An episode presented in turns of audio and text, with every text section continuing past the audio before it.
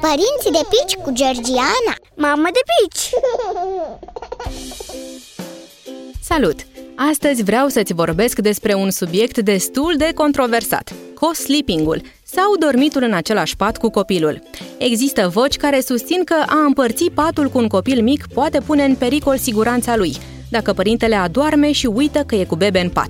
La mine a fost mai degrabă pusă în pericol calitatea somnului meu atunci când am împărțit prima dată patul cu fetița noastră. Mă trezeam din 5 în 5 minute, mă mai uitam puțin la ea, zâmbeam, adormeam, iar mă trezeam și tot așa. Iar când mi-am dat seama dimineața că eram tefere amândouă și că fetița dormise atât de bine pe pieptul meu, am hotărât să împart în continuare patul cu copilul pentru următoarele câteva luni. Mi-a fost cei drept teamă ca nu cumva să-mi alunece din brațe și m-am înconjurat de perne ca o fortăreață, dar nu s-a întâmplat nimic. Stătea lipită de mine ca un magnet.